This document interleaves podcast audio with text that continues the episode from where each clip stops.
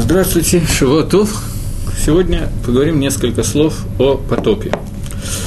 Я разобью это на две части и начну с такого известного очень комментария Раши, который комментирует на Паршат Нох. До сих пор мы занимались Паршат Берешит в начале, теперь перейдем Паршат Нох, несколько слов буквально. Начинается на словами «Эла талдот Нох, Нох иш цадик тамим гаябат ратав эда лаким и далах Нох». Вот родословная Ноха. Нох – человек праведный, цельный, был в своем поколении, в поколениях своих. Со Всевышним ходил Нох. Дальше рассказывается, кто у него родились, пока остановимся на этом. И остановимся на таком пируше, который дает Раша – Раши – это основной пируш на Тору, который существует, самый читабельный такой, объясняет обычно пшат и приводит некоторые дополнения к пшату, к простому пониманию, приводит некоторые дополнения из Агадот, из Мидрашим. В данный момент он приводит Мидраш Раба на слова Бедератав. Он обращает внимание, что здесь одна непонятная вещь. Вот родословная Ноаха. Ноах, человек праведный, был в своих поколениях. Что значит в своих поколениях, в его поколениях? Говорит Рашим, Бедаратав, ешь мирабатейну даршим отола швах. Кольши каншила де бедор цадиким, и я цадикетер. Есть из наших мудрецов, которые объясняют это лишвах для того, чтобы похвалить Ноха. То есть он в, свои, в своем поколении он был праведным. Тем более, если бы он был в другом поколении, то он был бы еще более праведным. Что имеется в виду? Что человек, который живет в поколении, когда вокруг не самые праведные люди, автоматически получает, э, получает автоматически какие-то гашпо, какие-то какие виды влияния, которые происходят от других людей. И получая это влияние, это как-то на него влияет, он, соответственно, портится. Если же Новых был праведным в своем поколении, тем более, если бы он был в поколении Авраама, то он был бы еще более праведным. Вы ешь Даршим, а есть другие, которые объясняют наоборот. Лыгнай, ругают Ноха. Фидорога я цадик. Он по сравнению со своим поколением был праведным. Но если бы он был в поколении Авраама, то он бы не засчитывался ни за что. Вот тут у меня на экране появилась надпись с прошлого урока моего, поэтому я отвечу. Является ли отличие в разных свитках Торы значительным? Если да, такие влияния эти различия нас оказывают. Это было в последнюю минуту урока задан вопрос, и я не успел ответить в прошлый раз. Э, я говорил о том, что бывают разные свитки Торы, в связи с тем, что свитки Торы, свиток Торы, который являлся эталоном, который лежал в Байтмигдыше, был потерян. Свиток, который был составлен пророком Эзрой и находился в Азаре, прямо в храме. Этот свиток, с которого писали все остальные свитки Торы, потерян. И есть некоторые отличия внутри свитков Торы. Я говорил, что в нашем свитке Торы нету буквы «Вав», которая комментирует Раша, как раз которую я сейчас считаю. И еще есть две-три буквы, которые в некоторых свитках фигурируют, в некоторых нет. Отличия очень незначительные. И прочитав два свитка Тора, если их не сравнивать на компьютере, я думаю, что мы с вами этого отличия не заметим. Но, тем не менее, такое отличие существует, оно незначительно, и я не знаю, имеет ли это какое-то влияние на нас. Но, тем не менее, свиток Торы, который не стопроцентно такой, как был получен Маширабейну на Синае, это проблема некоторая существует. Может быть, даже еще немножко коснемся это чуть позже. Сегодня на уроке я сейчас сообразил, что что-то подобное я хочу сказать. Но пока я ответил четко на вопрос и двинемся дальше. Так вот, есть, наши, э, есть махлокис, есть спор между мудрецами о том, что означает фраза, что Нох был праведным в своем поколении. Имеется в виду, что в другом поколении он бы был еще более праведным, то есть, что Нох, Цадик, Гамур, стопроцентно праведный человек, или же Нох был праведный только по сравнению со своим поколением. В другом поколении, в поколении, где жил Авраам, он бы не засчитывался ни за что, логай не шафлы клум. Такой вопрос существует, и это махлокис. Спор, который приводит Раша от имени есть Шадаршим и есть Шадаршим. Есть, которые объясняют, и есть, которые объясняют. Налымайся это Махлокис Мидраш Раба между Раби Нехами и Раби Йоханом или Раби Игуд. Махлок из двух Амараем, которые встречаются в э, Бидраш Раба, прямо на этот посук. Теперь я хочу перепрыгнуть и еще один посук прочитать Тори, и тоже прочитать на него Раши, и тоже Мидраш Раба, и потом немножечко связать, как это получается. После того, как Ноах описано о том, что Ноах был праведным человеком, после того, как описано, что у Ноаха было трое детей, они женились и так далее, и вот увидел Всевышний, давайте я, может быть, даже зачитаю этот кусочек, э, Ваелат Нох шлаша баним от Шема Хама и Афет. И родил Нох трех детей Шема Хама и Афета. Ватишехеда арец лифны гайлаки, ватимале арец хамас. И было Земля истребила всякую плоть на земле, и наполнилась она вся хамасом, наполнилась она вся разбоем, грабежом. Ваэра Лаким, и увидел Всевышний Эдгарец, Вини Нишхатаки, Шхит Коль Басар Дарколя Арец, увидел Всевышний, что земля, она разрушается, потому что разрушила всякая плоть свою дорогу, свой путь на земле. И сказал Всевышний Ноаху, конец всякой плоти пришло, пришел передо мной, потому что наполнилась земля Хамасом, грабежом, Мипнейхем, из-за вас. Вейнену Машхитим Эдгарец, и вот мы истребляем землю. А селаха тайва, и сделай себе тайву. Сейчас идет описание, то, на, что, на чем мне надо на секундочку сосредоточить ваше внимание. Описание того, как надо сделать тайву. Я не буду специально останавливаться на всех деталях тайвы. Тайва – это ковчег. Она не очень понятна, не очень важна сейчас нам на первом этапе. Я хочу остановиться только на конкретных деталях. А селаха тайва и цим. Сделай себе э, ковчег из дерева, которое называется гофер название дерева. Киним Таасед Тайва и намажь его, его, этот его, этот ковчег смолой с, с, изнутри и снаружи. И вот как сделаешь его. Сделаешь его 300 локтями длиной, 50 локтей шириной и 30 локтей высотой. Вот теперь предложение, на котором я хочу остановиться. Тогар Таасела Тейва. Сделай это, вот, этой Тейве Тогар. Тейва я даже не знаю, как ее без рисунка реализовать, я просто не могу технически, я не очень умею, поэтому я покажу руками. Верх тайвы был вот, вот так вот, сводился к верху, и наверху образовалась одна ама. Могу попробовать, конечно, нарисовать, но мои художественные способности оставляют желать лучшего. Я не могу нарисовать кораблик, но вот, вот это вот палуба корабля, здесь как корабль, да, это вот будет корабль у нас – паруса, я не буду рисовать и винты. Поскольку сверху шел дождь, то этот корабль был сделан таким образом, что он был сделан конусом и сверху так вот закрывался чем-то. Сейчас мы обсудим чем. Вот это вот закрытие. Это то, что меня интересует. Таким образом, вот эта вот подводная часть корабля, ну, три этажа и так далее, здесь волны, океан, а сверху корабль был накрыт вот таким вот образом, и сверху усеченный, так, это усеченный конус. Вот это вот усеченный конус, который здесь был, на нем мы остановимся, он называется словом цогар. Цогар. Цогар таселаха. Цогар величиной аму надо сделать себе. Я прямо скажу, что неудачно я нарисовал, но, может быть, кто-нибудь даже поймет, что я изобразил.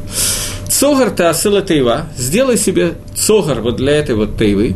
Вэль амата халена и сведи ее к величине амы, мило-мало сверху то дальше нам пока не нужно читать.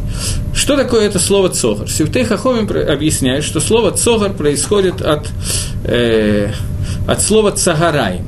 «Цагараем» – это означает полдень. То есть «цогар» – это некая некий прибор для освещения. Что это за прибор для освещения? Есть два мнения на эту тему. Сейчас мы их обсудим. Раши объясняет, צוהר. Говорит Раши, יש אומרים חלון. Есть те, которые говорят, что это халон. Халон – это окно. Есть, которые говорят, что это обычное окно. ויש אומרים אבן טובה, а есть, которые говорят, что это драгоценный камень, המאירה להם, который им светил. На этом все заканчивается, больше объяснений нету. Таким образом, мы пришли к тому, что есть два объяснения понятия צוהר, который мы сделаем, либо окно, либо драгоценный камень. И вопрос, чем отличается окно от драгоценного камня? В чем различие между этими двумя вещами? Окно Бапаштус, простое объяснение, это стекло, Драгоценный камень – это, я не знаю, какие бывают драгоценные камни, какие были драгоценные камни у Ноха, и в то время я не очень разбираюсь в геологии. Но в чем разница между драгоценным камнем и обычным окном? Основная разница состоит в том, что через окно не только проникает свет внутрь, но и я могу видеть то, что делается снаружи. Через драгоценный камень свет внутрь проникает, но я, если буду смотреть, я ничего не увижу, все будет искажено и так далее. То есть в качестве осветительного прибора оно работает, а в качестве окна для того, чтобы смотреть, бинокля, она не работает. И это Махлокис двух комментаторов, которые объясняют, Махлокис тех же самых Раби Игуда и Раби Нехами, которые были на первое предложение. Относительно того, кем являлся Нох. Нох, который был праведным человеком в своем поколении. Имеется в виду именно в своем, в остальных поколениях нет. Или же он был праведен во всех поколениях. На первый взгляд, и когда читаешь Раша, эти два маклокиса никак не связаны, эти два спора не имеют ничего общего между собой. Но наши мифоршим, наши комментаторы объясняют, какая связь между ними, и мы сейчас с вами попытаемся эту связь уловить, увидеть.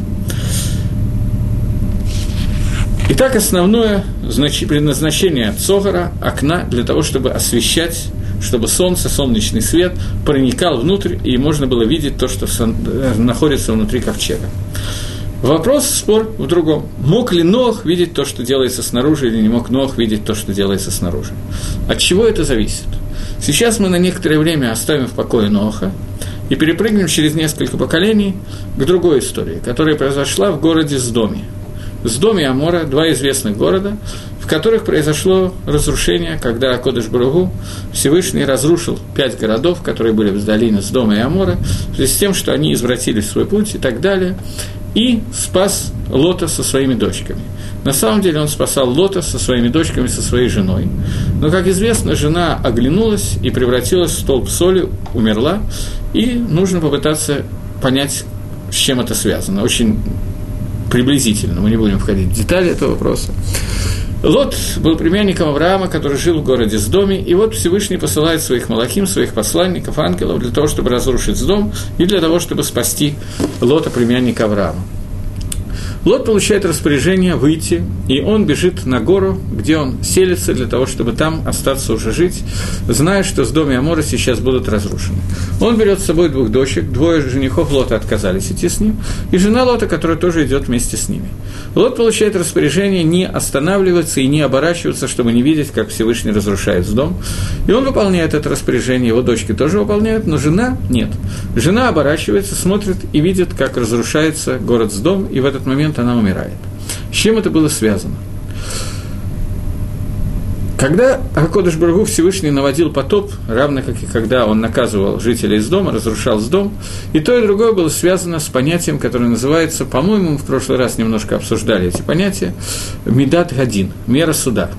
Мне так кажется, что я в прошлый раз об этом говорил.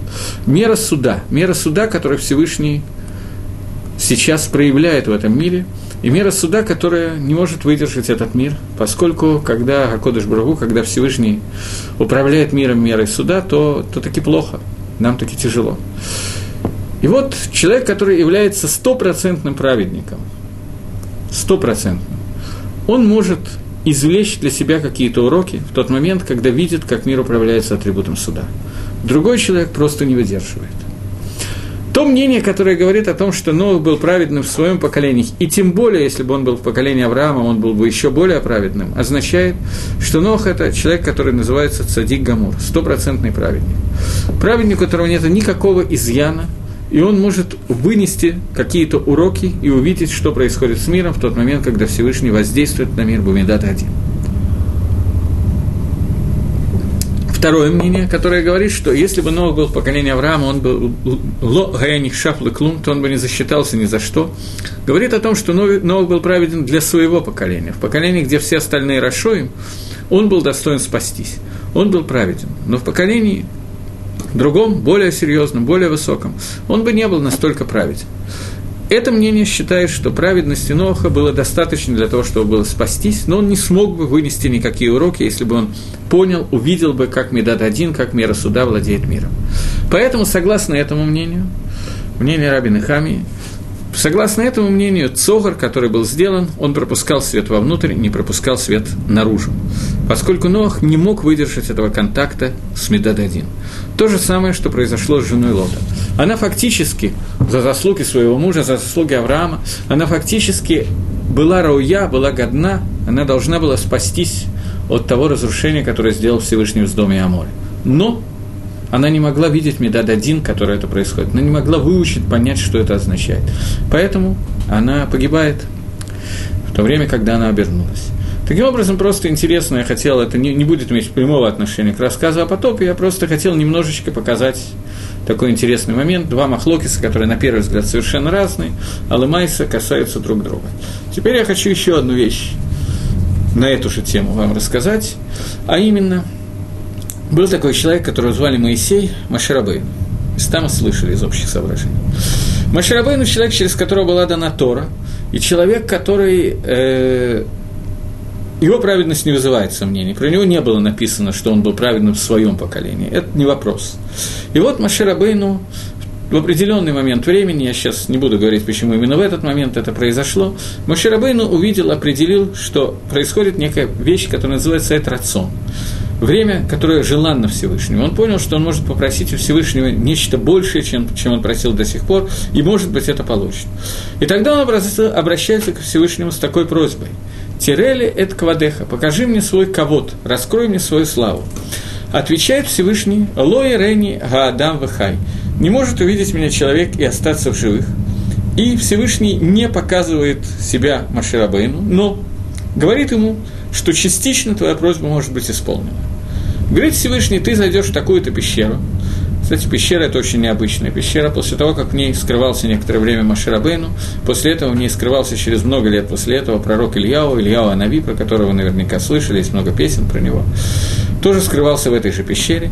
И вот Маширабейну заходит в эту пещеру, Всевышний закрывает эту пещеру так, что он ничего не видит, и говорит, что ты услышишь, как я прохожу мимо, только не спрашивайте меня ни письменно, ни устно, что означает «я прохожу мимо», что сказал Всевышний, я понятия не имею. После того, как Всевышний прошел, он раскрыл эту пещеру и дал Маширабейну увидеть свой затылок сзади, а спереди ты меня не увидишь, только Миахарай, говорит Тора. Это прямо написано в письменной Торе, Торе Шебихта, и увидит Маше Всевышнего Миахора, Амиль Лифанав Лора. И Мидраш говорит о том, что Всевышний показал Маширабейну узел от тфилин, которые у него были. Мы знаем, что мы надеваем две, два тфилина. Тфилин шельят и тфилин шельрош. Тфилин шельят – это ручной тфилин, который надевается на левую руку. Правша надевает на левую, левша на правую руку. Сюда надевается коробочка, наматывается. Головной тфилин надевается вот сюда, вот между, в месте, где кончают расти волосы. Вот сюда вот надевается тфилин. И такая рцуя, такой ремешок, который идет сзади. И сзади есть узелок на затылке. Узелок, на котором держится эти тфилин, который держит эти тфилин. Так вот, Маширабейн увидел тфилин Всевышнего. Головной тфилин Всевышнего, узел, который был сзади. Это то, что Маширабейну дано было увидеть. Понятно, что это абсолютно непонятно, о чем идет речь, это я даже не попытаюсь близко объяснить, но когда мы говорим про Мидраш, я уже, по-моему, вам говорил, не помню точно, то мы стараемся не, не понять, как это произошло и что именно нам показали, все равно не поймем, бесполезно, а мы пытаемся понять, что из этого мы можем выучить. То есть, что нам хочет Тора рассказать, чтобы мы вытащили для себя, какую информацию и о чем информация к размышлению, которая нам дается, о чем она. Тфилин, узел Тфилин Всевышнего состоит из э, двух рцот. Рцо – это ремешок, который идет с правой и с левой стороны. Они переплетаются, их определенным образом завязывается, там завязывается буква «далет» из этого ремешка, и потом они спускаются направо и налево. Правая сторона всегда соответствует медат хесед, медат бесконечного добра, и левая – медат гадин. Узел, который переплетается в твилин, это то, как соединяется медада хесед и медад гадин Всевышнего, мера добра и мера суда Всевышнего, в тот момент, когда Всевышний воздействует на этот мир. Это то, что было дано увидеть Маширабейну. Нам не было это дано, но мы, по крайней мере, знаем, что это технически остается возможности человека на уровне Маширабейна увидеть.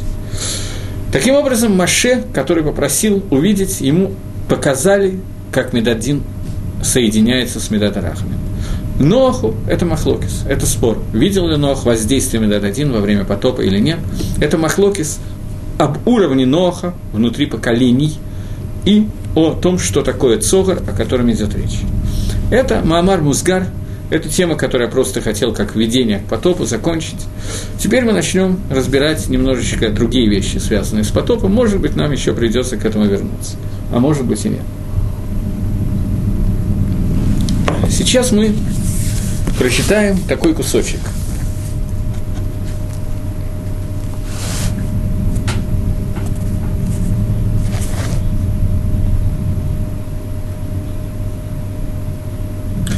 И увидел Всевышний землю. И вот она, мы только что его читали, и вот она извратила всю свою путь, и вся, весь басар извратил свой путь на земле. И сказал Всевышний Ноаху, что пришел конец всей плоти передо мной, потому что земля наполнилась всякой гнусностью.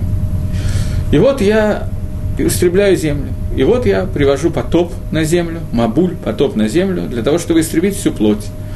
Верох хай метаха шамай. И все живое, дух живой – который под, э, под небесами. В качестве вопроса мне написали слово, слово «шалом», я отвечаю взаимно. Э, Так вот, здесь есть интересный такой момент. Когда мы говорили про Адама и Хаву на прошлых занятиях, про Адама и Еву, как в русском переводе говорится, то мы говорили о том, что Всевышний создал э, этот мир, и внутри этого мира создал человека, который был создан по, подобию, по образу и подобию Всевышнего. Бецелмейну кидматейну. То есть Тора вводит такое понятие целым элаким – образ Всевышнего, я не знаю, по образу Всевышнего, я не знаю, печать Всевышнего, я не очень точно знаю, как, как лучше слово целым перевести. Печать, образ, может, мне кто-то подскажет – Образ. Образ, печать, и то и другое годится. Я не могу подобрать иногда слово для перевода, если кто-то подскажет, то можете написать. Слово целым, как образ по образу Всевышнего, по подобию Всевышнего. Подобие – это кедматейн, но в целом это именно образ Всевышнего. И надо понять, в чем выражается этот образ Всевышнего, в чем выражается наше подобие Творцу. Э, естественно, что все ответят на этот вопрос одинаково, здесь э, на первый взгляд нет никакого вопроса. Речь идет о свободе выбора, что животные и все творения, которые существуют на Земле, они не имеют свободы выбора. Максимум, что может выбрать ослик, ему пойти налево и покушать или направо и покушать. Это максимальная свобода выбора, которая у него есть, но в любом случае все кончается тем, что покушать. Я не говорю, что у людей нет этой свободы выбора, тоже есть. Но у людей есть еще что-то, немного больше свободы выбора или много больше свободы выбора. И это наша свобода свобода выбора, из нее вытекает то, что мы можем становиться шутафим Всевышний, сотрудниками, компаньонов Всевышнего в творении мира. И в первую, в первую очередь, чем это выражается? Это выражается в том, что мы, мы обладаем каким-то разумом. Разумом, отличным от разума животных. Неважно сейчас, в чем он выражается, и понятно, в общем, что чем больше разума, тем человек больше может выбрать, и в худшую, и в лучшую сторону. И понятно, что Грибоедов уже это описал под названием «Горе от ума» и так далее. Но, тем не менее, разум, который есть у человека, он афальпихен, несмотря ни на что, он то, чем, то, что определяет нашу свободу выбора. Таким образом, Легавин велеаскиль – это то, что было создано в человеке, умение разуметь и умение мыслить – это то, что определяет целым Элаким. С помощью нашего разума мы получили одну из самых больших мецвод, не одну из самых больших мецвод, самую большую митсву, которая существует, Дехайну, а именно митсву Лимут Тора. Изучение Тора. Человек не в состоянии учить Тору, если у него нет ума. Когда он есть, тоже тяжело, но как-то можно справляться. Чем больше, тем легче. Так вот, заповедь Лимут Тойра – это заповедь, которая дана нам только после того, ни сейчас, ни во время Ноаха, ни во время Адама Решона. Это заповедь, которая была нам дана во время, когда евреи вышли из Египта. Я думаю, что все знают, что выходя из Египта, нас выходило 600 тысяч человек, и 600 тысяч человек, взрослых, мужчин от 20 до 50 лет, добралась до горы Синай, стояла у горы Синай, и все вместе сказали фразу «На Асева Нишма, сделаем и услышим», и все вместе услышали заповедь Творца и получили Тору. Вопрос, который здесь, это не вопрос, это на самом деле ответ на вопрос. Известно, что Акодыш Бару не мог дать Тору, что значит он не мог, я не знаю, он мог все, но замысел Всевышнего состоял в том, чтобы дать нам Тору только в тот момент, когда у нас будет эти 600 тысяч человек, Шишим Рибуа. До того, как были Шишим Рибуа, Акодыш Бару не хотел нам дать Тору. До того, как есть 600 тысяч обязанных учить Тору людей, Всевышний не давал нам этой Торы. Почему? Те из вас, кто молится или знают понятие молитв, знают, что одна из таких очень важных молитв, которой мы молимся с утра, это брахот на Тору, который мы благословляем каждое утро. Ашер Бахар Бан Миколя Амин Ванатан Тора, тот, который выбрал нас из всех народов, дал нам Тору. Мы молимся Всевышнего Ватен Келкейну Батаратеха и дай, дай наш, нам наш удел в Твоей Торе – мы просим Всевышнего получить удел в Торе Маширабейну, в Торе, которая была дана через Маширабейну. И здесь интересный момент. Мы просим Хелкейну, наш удел. Говорят нашими форшем, что у каждого из этих 600 тысяч людей, которые вышли из Египта, был свой Хелек Бетойра. Что это значит? В Торе Шибихтав насчитывается 600 в письменной Торе, насчитывается 600 тысяч букв. Каждая буква соответствует одному из вышедших из Египта людей. То есть есть 600 тысяч корней, основ, которые должны были получить каждый свой хелек батара. Каждый должен был получить свой удел в этой Торе. И получив этот удел, только когда мы все получаем каждый свой удел, только в этот момент Тора становится шлейма. Тора становится цельной, полноценной и так далее.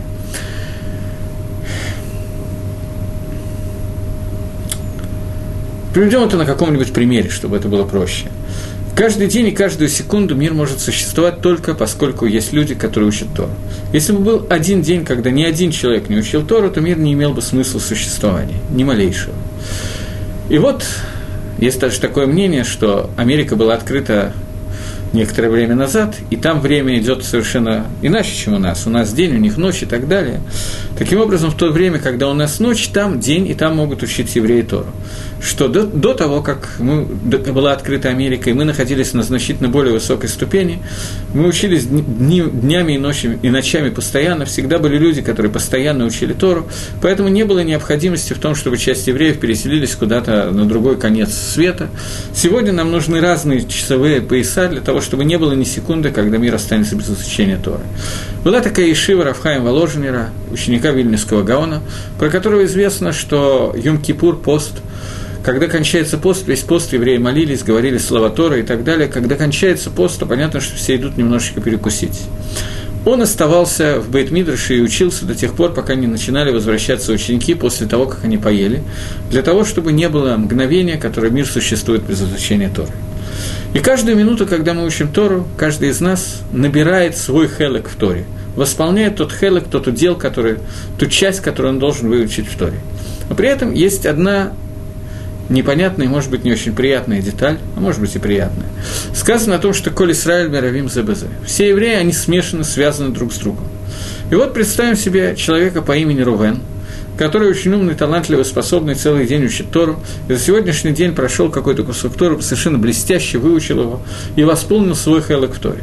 Но при этом где-то далеко на севере в Париже живет другой еврей по имени Шимон, который ни черта не выучил за сегодняшний день и не открыл свиток Торы. Поэтому получается ситуация, что несмотря на то, что Рувен выучил свой хелок, тем не менее Тора останется не шлема. Она останется не целостна.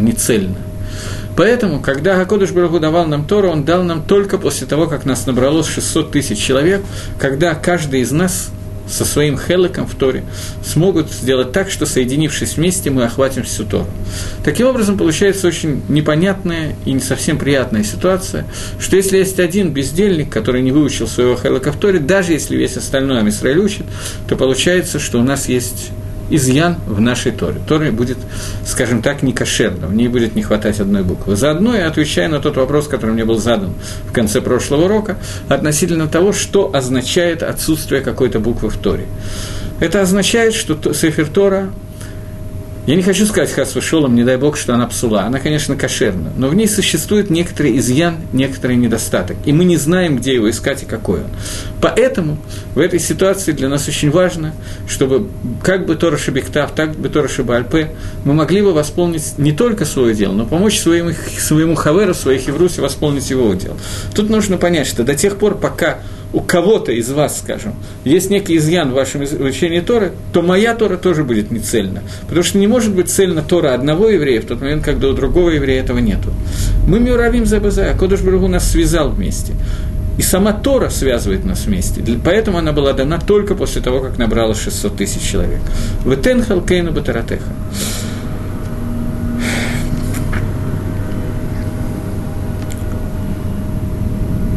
Но Вернемся сейчас ненадолго к Ноаху. Ноах, который был праведным человеком в своем поколении. Его праведности хватало для того, чтобы он мог остаться живым, в то время как вся земля извратила свою плоть. Вся земля должна была подлежала уничтожению. Человек был создан бецелом Алаким. Человек был создан по подобию Всевышнему. Это подобие выражается в разуме, в умении выбирать и в умении приобрести свой хелек, свой удел в Торе – этот удел в Торе у каждого немножко разный. Он находится внутри каждого человека. Когда человек зачинается, когда он находится внутри своей мамы, то в этот момент говорит Мидраш, что приходит Малах, ангел, и обучает человека Торе, пока он находится внутри мамы. И он изучает всю ту Тору, которую он должен Лекатхила изначально пройти внутри своей жизни. Когда он рождается, Митраж красочно описывает, как он получает по физиономии от этого ангела или от другого ангела, и тут же забывает все, что он выучил. И потом ему достаточно легко учить Тору, относительно, надо сказать, в связи с тем, что ему надо выучить то, что он уже когда-то знал, просто сейчас забыл. И ему, каждому из, него, из евреев, надо пройти ту часть Тору, которую он выучил. Поскольку я предвижу возможные вопросы, то я сразу отвечаю, что женщины учат те части Торы, которые они должны знать, у каждой из них свой хелек. Неевреи учат ту Тору, которая принадлежит им, поскольку существует семь э, заповедей сыновей Ноха, существуют заповеди, которые им необходимо делать, поэтому у них есть свой удел Тора. Поэтому каждый из них должен этот удел Торы знать. Я не имею в виду, что мы не должны каждый знать всю Тору. Имеется в виду всю Тору. Удел в Торе – это какое-то свое восприятие, свое понимание, какие-то свои накудот, свои детали, которые присущи только тебе одному. Но вообще митсва на каждом человеке знать всю Тору целиком. Как это возможно сделать, я пока не в курсе. Но говорят, что возможно. Двигаемся дальше. Поскольку у каждого человека внутри него заложено то, что он будет знать всю свою Тору, возможность, свой удел, свой кусочек Тору, то этот кусочек находится внутри него, бифним, внутри него. Поэтому этот кусочек отражается на лице, которое называется паним. Паним – это лицо, пним – это внутренность. Это одно и то же слово. Лицо человека отражает то, что находится у него внутри. Поэтому нету двух человек с абсолютно одинаковыми лицами. Лица людей разные, потому что человек создан бецелом и лаким. И у каждого немножечко свой целом, немножко отличающийся друг от друга. Поэтому, несмотря на то, что обычно у всех есть два глаза, два уха, один нос, один рост и некоторое количество зубов по-разному у каждого, то, тем не менее, Афальпихем, несмотря на это, человек отличается друг от друга, и это можно увидеть. Я приведу вам пример. Пример из Гемора, из Талмуда. Одна из очень тонких таких вещей, которые очень тяжело всегда знать, э, какой-то вопрос появился. Одна из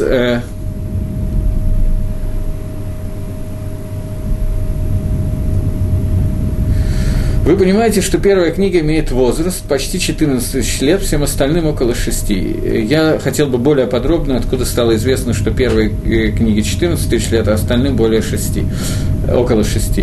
Я думаю, что я понимаю вопрос, но поскольку я точно его не знаю, то мне бы было удобнее, если бы мне описали вопрос, в чем, в чем он заключается, если не трудно, э, товарища Минаси поясните, пожалуйста. Я пока буду дальше рассказывать. Если не сложно, то напишите, что означает, что первая книга почти 14 тысяч лет. Э, пока двинемся дальше немножечко, чтобы обсудить это. Это вопрос может быть очень интересный, тогда мне надо будет целый урок на эту тему посвятить. Но, а может быть нет, я просто не до конца понимаю вопрос. То есть наверняка интересный вопрос, так ли я его понял. Э, так вот, в целом у каждого человека немножко свой. Для того, чтобы это проиллюстрировать, я э, расскажу вам такую геморру. Одна из очень тяжелых вещей, которые существуют, есть такая вещь, боя, проблема, которая называется проблема агунот. Кто такая агуна? Агуна – это женщина, жена, у которой муж ушел и исчез без вести, стало известно, что он умер и так далее, она не может выйти замуж до тех пор, пока не будет точно известно, что муж у нее умер. Каким образом это было известно, будет известно, это достаточно тяжелый вопрос, я сейчас не буду входить в него. Но возьмем самый простой случай. Приходят два свидетеля и говорят, что мы видели, что Рувен был убит, и мы видели его мертвым. Казалось бы, все нормально, все понятно. Но нужно выяснить, видели они действительно Рувена или они видели кого-то другого, которому им показалось, что это Рувен и так далее. Каким образом можно выяснить, что это Рувен? Существует несколько возможностей. Например, они видели у него на носу большую родинку, которая есть только у него, они эту родинку давно знают и так далее. Это первая возможность. Вопрос, возможности это или нет, это вопрос в Геморе. В двух местах Гемора задает этот вопрос. И другая возможность, которая подходит по всем мнениям, а именно они говорят, мы видели его лицо. И по лицу мы видим, что это был именно Рувен. Они не видят никаких отличительных признаков. Они не могут сказать, что у него то-то и то-то. Не могут сказать, что у него черные глаза, потому что есть еще много людей, у которых черные глаза, это никого не интересует. Они не могут сказать, что у него рост метр семьдесят пять сантиметров, значит, это стопроцентно Рувен. Поскольку, может быть, есть еще один человек, у которого ровно 175 сантиметров рост. Они могут сказать, что он одет в белую рубашку и в кипу, потому что, может быть, еще есть два человека в мире, которые одеты в белую рубашку и в кипу. Но если они говорят, что мы видели, что это Рувен, по лицу мы видим, что это Рувен, этого достаточно. Потому что лицо человека, оно практически неповторимо. И человек по лицу может определить. Понятно, что есть близнецы, еще какие-то возможности, поэтому я говорю практически неповторимо. Поэтому, если они утверждают свидетели, что мы по лицу узнаем человека, то это стопроцентное свидетельство, которое принимается в суде. Почему это так? Потому что у каждого человека есть свой целым и своя какая-то вот часть того хела, который, которая находится у него внутри. Теперь продолжим немножечко и вернемся чуть-чуть дальше, как бы вернемся, продолжим чуть-чуть дальше. Говорит Тора, что всякая плоть извратила путь свой на земле. Пируша давар, это означает, что был нанесен удар, был нанесен бгам, изъян в тот целом Элаким, о котором мы сейчас говорим. В то подобие Творцу, которое было создано, не подобие, а именно целом, не знаю, как по-русски сказать, форма, форма, которая есть у человека, был нанесен некоторый бгам, некоторый изъян. Этот изъян был такой, что Акодыш Барагу решил, что самым правильным для устранения этого изъяна является уничтожение всей плоти и так далее, которые существуют в мире. Но вообще это нечестно. Я все это время ждал вопроса по поводу 14 тысяч лет, и вижу, что вопрос не возникает. Значит, мне надо самому додумать, что меня спросили, и отвечать. На это я сегодня не готов, Давайте мы оставим этот вопрос даже не на следующий раз, скорее всего, а может быть, не знаю, может быть, я в следующий раз успею, а может нет. Если нет, тогда через раз. И мы обсудим это, потому что вопрос на самом деле интересный. Меня интересует, откуда взялось именно 14 тысяч лет, почему не 14 миллионов или миллиардов лет. Мне нравится цифра 14 тысяч, поэтому мне хотелось бы узнать, откуда она взялась. Но мы обсудим это. Но я хотел бы все-таки, чтобы мне пояснили, потому что я думаю, что вопрос значительно интереснее, чем кажется на первый взгляд. Окей, двинемся дальше. Э,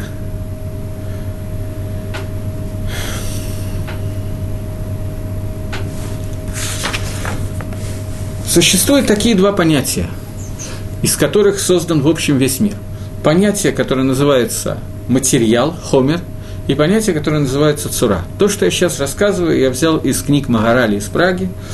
Э, Магарали из Праги, наверное, люди слышали наверняка почти. Слышали вещь, которую никто не знает, была на самом деле или нет. Слышали, что он сделал некое существо под названием Голема. Эта вещь неизвестная, сделана или нет, сам он ее не описывает. Но а, такие рассказы существуют. Магараль был один из очень серьезных ученых. И он немножечко, как я не знаю точно, как это сказать, привел комментарии на э,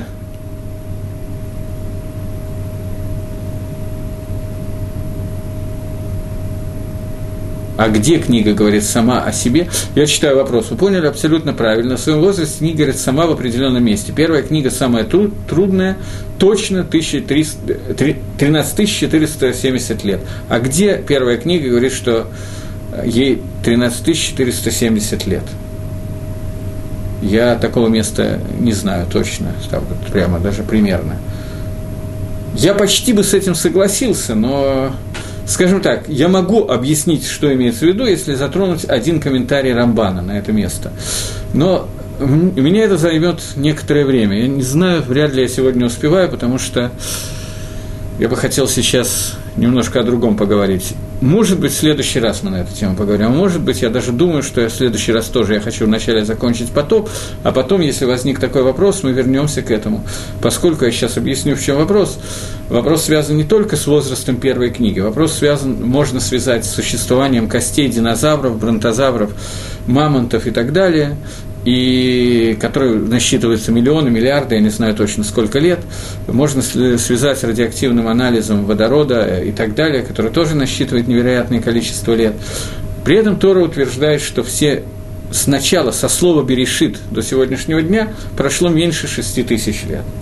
Поэтому э, каким образом это объяснить, на эту тему есть несколько объяснений, которые существуют. И я бы, в общем, совершенно не против на эту тему поговорить, но поскольку интересно, откуда взялась цифра 13470, мне очень понравилось, я с ней практически согласен. Но мне она очень понравилась, поэтому я хотел, где Самотора в определенном месте это говорит. Но пока я двинусь дальше, пока я не готов, не то, что я не готов, я просто тогда уйду в сторону и не смогу ответить на те вопросы, которые меня сегодня интересуют. Но вопрос хороший. Э, вернемся к нему, Блинедер. Так вот, э, о чем я до этого говорил, надо только вспомнить, собраться с мыслями. А, я уже сказал о том, что Магараль из Праги вводит такие два термина, и мы сейчас попытаемся их объяснить и с их помощью немножечко проанализировать некоторые вещи.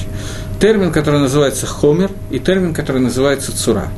Хомер, переведем это на русский язык словом материал, материал, из которого что-то лепится, и цура – это форма, которую придают материалу. На самом простом примере есть глина, которую мы набираем. Из этой глины мы делаем какую-то форму, сделали кувшин, после этого обожгли кувшин, и этот кувшин будет держать эту форму до тех пор, пока мы его не разобьем. Цура – это форма, которая приобретается в дальнейшем. Материал – это то, что создано.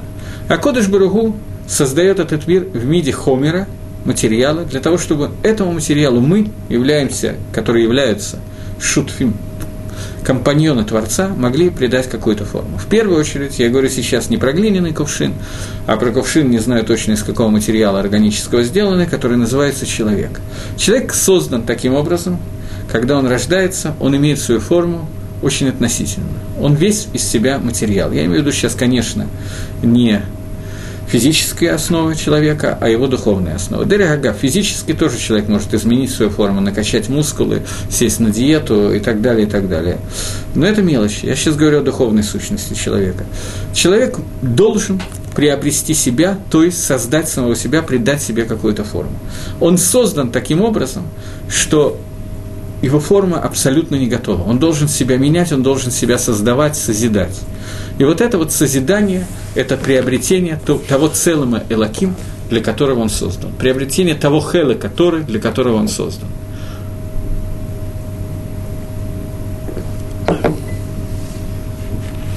Это понятие называется цура. Теперь мы говорим о том, что всякая земля устранила, э, всякая плоть извратила свой, свой путь на земле. И поэтому Всевышний решает что этот вопрос надо наладить с помощью потопа, немножечко истребить все, что было до сих пор, и создать что-то новое. Хочу обратить ваше внимание, что мир создан для человека, для того, чтобы был обычно это называется венец создания, мне все равно, как это назвать, но мир создан для того, чтобы человек в этом мире выполнил свою функцию. До человека мир имел смысл только как некое предисловие к созданию человека. Звучит гордо, как сказал Горький на эту тему. Я не знаю, гордо или не гордо, но, но звучит. К сожалению, получилось во времена Ноха, и очень часто, очень близко к этому мы приходим, что Акодыш Барагу думает, что ту форму, которую приобрел человек, мягко говоря, могла бы желать лучшего. Если вы помните или знаете, то в самом начале сотворения мира сказано «Берешит Барайла Кима Дашимай Вадарит, земля была пустая и нестроена, и тьма над бездной, Ваарза это Тогу Увогу. Земля была Тогу удивительно пуста. Выхоши хальпней дгом. И тьма была над поверхностью дгома. Выруха лаким мирахефет альпней гамаем. И Дух Всевышнего парил над поверхностью вод. Обратите внимание, что является сутью земли до творения человека. То есть, до того, как появился некто, кто должен принять всему созданию, придать какую-то форму. Оно имеет форму дгома и маема. Дгом – это подземное, что-то такое подземное, выходящее изнутри, подземные воды. То есть суть земли до сотворения человека описанная – это руах хоших альпнейдгом, тьма над бездной. Тьма над бездной, вы руах алаким рахебет альпней гамаем. Всевышний парит над водой, вода. Вода – это такая вещь, которая… Здесь нужно задать вопрос, почему Всевышний именно водой хочет уничтожить весь этот мир, устроить Мабуль с помощью воды. Мало у Всевышнего каких-то других вещей, чтобы устроить это. На самом деле мой вопрос неправомерный и неправильный, и отказываюсь от своего вопроса, вопрос глупый, бредовый, потому что если бы он уничтожил каким-то другим способом, мог спросить то же самое. Почему огнем, почему тем, почему всем. Вопрос, не имеющий никакого смысла, я прошу прощения за глупость, собственно. Имею в виду я следующее. Зачем что мы можем выучить из того, что Всевышний навел, хотел уничтожить мир именно водой? Что такое вода?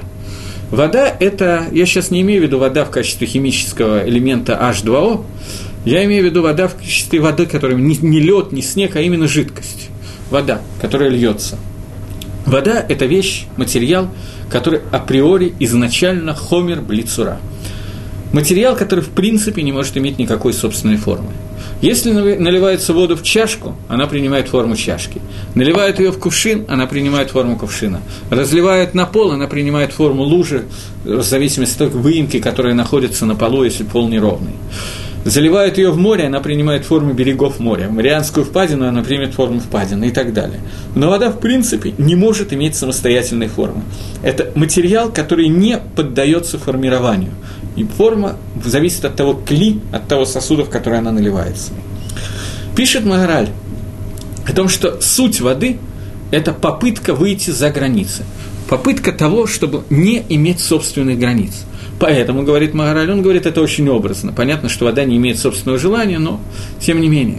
Когда мы посмотрим на море океан, и там где-то в середине острова Буян, то мы увидим, что море, она Всевышний установил ей искусственные границы, естественно, искусственно, я не знаю, как что лучше относится к слову Всевышний, он установил им границы с помощью, с помощью э, берегов. Берега ограничивает море, море не может выйти из берегов. И вот, посмотрев на море, мы увидим, я сейчас не говорю о физических процессах, физически мы это легко можем объяснить, меня сейчас не это интересует. Что мы можем из этого увидеть, а не то, почему это происходит? Мы видим, что все время, каждую секунду волна набегает на берег. Говорит Магараль, волна хочет выйти из берегов, затопить его, выйти за свои границы. Потом она не справляется с этим, она откатывается назад и приходит следующая, которая хочет то же самое. И так постоянно. Понятно, что это происходит за счет приливов и отливов, за счет притяжения Солнца и Луны, за счет ветра. Это все мы понимаем с вами одинаково, то есть очень плохо, но как-то понимаем. Меня сейчас не это волнует. Меня волнует то, что мы видим, что Акодыш Барагу все эти законы природы создал таким способом, чтобы вода пыталась все время выйти за собственные границы. Границы – это то, что вода не может себе принять. Окей. Okay. Хорошо. Почему это происходит, мы уже только что сказали. Потому что вода – это хомер блицура. Хомер, который не может и не должен иметь собственной суры. Теперь продвинемся немножечко дальше. Мы сказали только что, что мир был создан таким образом, что в мире существует человек, который создан бецелым элаким, по образу Всевышнего, по форме Всевышнего, имеет собственную форму, ту форму, которую хотел ему придать Всевышний. И вот человек принимает эту форму не той форме, которая должна была быть принята. Делает эту форму неправильной. В этой ситуации эта форма должна быть уничтожена. То есть, это не совсем так, как я сказал. Если есть какой-то бгам, какой-то изъян в этой форме, то этот бгам, этот изъян человек может уничтожить сам себя, изменить, работать над ним. И это суть человека, который работает над собственными дот, над собственными качествами, над, собственными, над собственным «я». Но существует такая ситуация, когда больше работать нет смысла. Это невозможно, не нужно, неправильно. Ситуация, когда цура, которая принимает весь мир, форма, которая принимает весь мир, это форма, которая в принципе неверна, неправильна и подлежит уничтожению. В этой ситуации приходит необходимость потопа, о котором говорит Всевышний. Когда он говорит, что всякая плоть извратила свой путь на земле, и она подлежит уничтожению. Ее надо теперь полностью уничтожить, полностью изменить. И в этой ситуации возникает вопрос, каким образом это сделать. И мы видим, что Акодыш Барагу Всевышний Благословен выбирает для этого воду вода, которая вещь, которая не имеет собственной цуры, и, соответственно, превращает все в то, вне цуру, во вне цуру, в отсутствие своей какой-либо формы, уничтожает любую форму, превращает все обратно в материал. И в этой ситуации можно начинать строить новую форму. В Торе этот принцип называется медаки негет меда, наказание мера за меру. Но обычно, когда мы говорим о наказании, говоря о наказании мы обычно на своем языке человеческом, мы имеем в виду, что, грубо возьмем ребенок, ребенок плохо себя вел, поэтому надо его отлупить. Или как-то иначе наказать, не дать конфетку. Это не имеет никакого значения, каким образом сейчас. Не всегда надо бить сразу же, иногда нужно иначе, но я сейчас говорю не о воспитании детей, я сейчас говорю о том, что ребенок должен получить, получить наказание, оныш. Неважно, в чем заключается этот оныш, важно, что он должен знать, за что он наказан и для чего мы делаем этот оныш. Обычно мы говорим что, о понятии наказания, мы говорим, что наказание это является «сделал, тебя стукнули». Это понятие наказания, но это ведь неверно. Стандартное наказание, которое дается всегда – дается для того, чтобы в будущем этот поступок не повторился, или для того, чтобы ликвидировать последствия этого поступка, которые были сделаны. То есть наказание – это не только оныш как таковой, не только наказание, это тикун, это исправление – Таким образом, когда мы говорим о Всевышнем и говорим наказание мера за меру, то мы каждый раз имеем в виду, а говоря о Всевышнем, мы обязаны предположить что, и знать, что мы это имеем в виду. Когда мы говорим о человеке, мы можем понять, что он наказывает просто, чтобы наказать. Ты плохо сделал, за это тебе положено наказание. Когда мы говорим о Творце, любое наказание, которое исходит от Всевышнего, благословен будет он, это исправление того, что сделал человек. Это тикун. Таким образом, мы приходим к тому, что любой тикун – любое наказание, которое идет в мире, любое исправление, которое идет в мире, Всевышний устраивает по принципу медаки на меда, мера за меру. И теперь в Мабуле мы можем увидеть это очень ясно. Какая была проблема Дора Мабуль? В чем она состояла? В том, что мы испортили целым Илаким. Мы испортили ту цуру, ради которой мы были созданы. Поэтому наказанием должно быть исправление этого. Исправление возвращения неправильной цуры в состояние состояние хомера, состояние материала, для того, чтобы можно было начать заново и, соз- и создать новую цуру. Нох мацахен бейней Хашем. Нох нашел милость в глазах Хашема. То есть, та цура, которая была у Ноха, она не была испорчена, она годилась для того, чтобы из этой цуры что-то дальше делать. Более того, Нох имел такую цуру, что с помощью ее он мог тот материал, который остается после потопа, привести к нужному состоянию. И сбор этого материала – это то, что собирается в ковчеге у Ноха.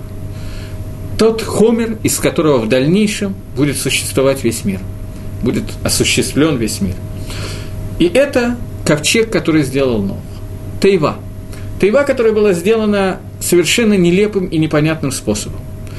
Тора пишет, как она была сделана. Я думал на этом не останавливаться, но давайте немножко остановлюсь. Поскольку следующий урок я хочу более подробно рассказать то, о чем я говорю сегодня, остановиться на некоторых гранях и и хочу, чтобы мы увидели, что потоп был на самом деле не один раз в том плане, о котором я говорю, а уже довольно много раз было изменение этой цуры. И мы это немножечко обсудим. Но вначале то, о чем я хочу сказать сейчас, это строение ковчега. И сказал Всевышний Ноху, сделай себе тайва, сделай себе ковчег. Эцей гофер, сделать ты должен из определенного материала, эцей гофер.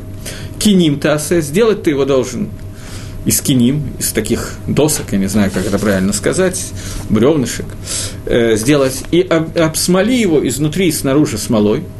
И вот как сделай его. 300 локтей его длина, 50 локтей его ширина и 30 амот его высота – 30 локтей высота. Нам даны четкие размеры тывы, которые на самом деле достаточно небольшие. Даже если мы предположим, что у Ноха были очень большие локти, значительно больше, чем у нас, это, скорее всего, так оно и было, то, тем не менее, это 300 локтей длины. Даже если мы умножим это на 5, то это получится не так много полторы тысячи локтей, я не знаю сколько. Но локоть сегодняшний – это примерно полметра. Значит, если измерять сегодняшними локтями, это наверняка неправильно, но, тем не менее, это очень конечный и очень небольшой корабль, такой небольшой крейсер, я не знаю, какого он сегодня размера, океанский корабль, трехэтажный и так далее. Но туда нужно было вместить совершенно невообразимое количество животных, включая слонов, жирафов и так далее. То есть, другими словами, что я хочу сейчас сказать? Я не хочу уходить от этого вопроса. Я считаю, что мы обязаны понимать, что это вещь, которая выходила за пределы Дерехтева, выходила за пределы простого понимания законов природы. Другими словами, я хочу сказать, что в Тайву она включила в себя много больше, чем по законам природы, размером она могла в себя включить, и Тора этого не стесняется, она об этом сообщает нам. Говоря о том, что место, из которого в дальнейшем – произойдет весь мир, надо понять, сейчас весь мир уничтожается. Все, что осталось от мира, это Тайва. Это маленький кораблик, который будет плавать по морю в течение года, а потом из него произойдет весь мир. И вырастет вот все, что мы сейчас видим. Это какая-то начальная нулевая точка, из которой происходит абсолютно, из которой происходит абсолютно все. Я даже не, не буду пытаться объяснять и думать на тему того, как это возможно, потому что мы этого не понимаем и, на мой взгляд, понять не можем.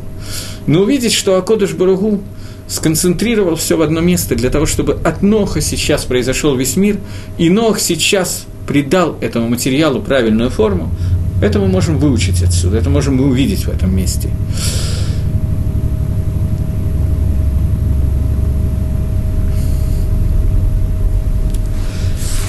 Что еще здесь надо подчеркнуть?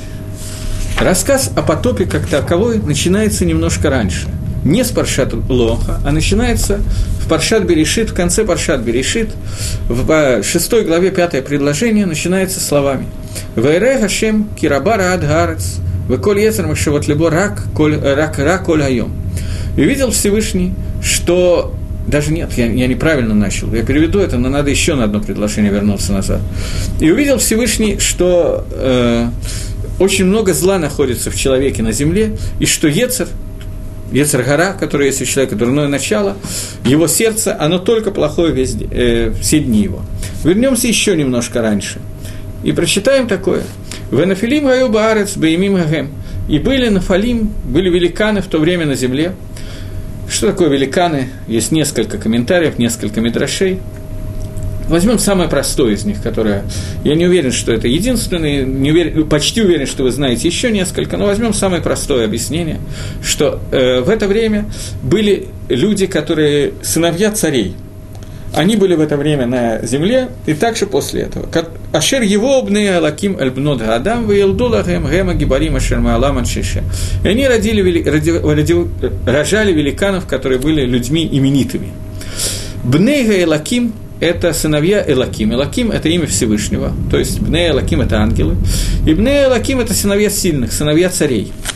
До этого начало шестой главы говорит, второе предложение говорит э, Тора. «И увидели сыновья Илакима бнот Гаадам, дочерей человека, китават гена, что они хорошие, красивые, дословно. Вейкулагем нашим Миколя Шербахру, и брали они насильно себе жен из всего, что они захотели. Простое объяснение, речь идет о том, что они увидели, что женщины красивые, и сыновья царей стали насильно брать их все в жены, похищать и так далее. Есть еще несколько комментариев, я не думаю, что обязательно сейчас во все их входить. Давайте пока ограничимся этим, самым простым комментарием. Что увидели Бне Гайлаким? Что они увидели? Что значит они увидели? До сих пор они этого не знали, вдруг они что-то увидели. Первое, о чем за, нас, на чем заостряет наше внимание, это то, что они увидели не совсем одетых девушек. Девушки, которые умели себя показать. И они их умели смотреть. Они на них обратили внимание. Дальше вопрос Ецаргара, Тава и так далее. Дурное начало, которое есть у человека, тайва, желание, которое есть у человека. Понятно, что мы понимаем, о чем идет речь. И они брали насильно к себе в жены. То есть, то, с чего Тора сочла нужным начать рассказ о потопе, это предложение, которое рассказывает о Авере, которое называется Гилой Райот. Запрещенные связи, которые существуют между мужчинами и женщинами. Это первая Авейра, с которой начинает Тора свой рассказ о том, что произошло дальше. Дальше будет написана еще одна авера, что «Тимале коля арец хима» и наполнилась Хамас, вся земля Хамасом. Хамас – это разбой, грабеж, воровство и так далее. В общем-то, больше ни на каких аверот Тора подробно не останавливается, рассказывая о потопе. И получается, что основные две аверы, из-за, которого, из-за которых Всевышний навел потоп на землю, то есть в свете того, о чем мы сейчас с вами говорили, основные две проблемы, из-за которого изменилась целым Элаким, который был в человеке, из-за которых изменилась та цура, та форма, которую человек должен был себе создать, а создал другую, это Тава – желание к неприкрытому постоянному получению удовольствий, в том числе запрещенных удовольствий, и воровства, которое, в общем, исходит из того же корня. Я вижу в кармане у человека кошелек, и мне кажется, что этот кошелек вполне может быть моим у, него, у меня будет смотреться еще лучше, чем у него. Мне он нужнее, скажем так. Поэтому я спокойно беру, потому что я хочу получить и с помощью этого кошелька из него извлечь какие-то ганаот, какие-то удовольствия, которые я хочу взять. Таким образом, две авейры, на которых мы должны остановиться, чтобы проследить понятие потопа на следующем занятии, это запрещенные ганаот, запрещенные получения удовольствия, которые исходят из меды, из меры, из качества, которое называется тава. Это качество, которое определяется, извратила всякая земля свою плоть, знут, запрещенные связи и воровство. Нам надо увидеть, как они связаны с понятием, которое называется вода, и каким образом вода искупляет эти авирот тем методом, о котором мы говорили, меда кинегит меда, мера за меру. Это основная задача нашего занятия. И еще в конце этого занятия, если кто-то вдруг меня слушает, я не знаю, слушает меня или нет, я говорю исключительно с камерой, но тем не менее, если кто-то слушает и хочет на эту тему подумать, то я бы хотел, чтобы вы задумались, есть ли еще какие-то вещи, которые подобны потопу, назовем их условно потопы, которые еще были на Земле.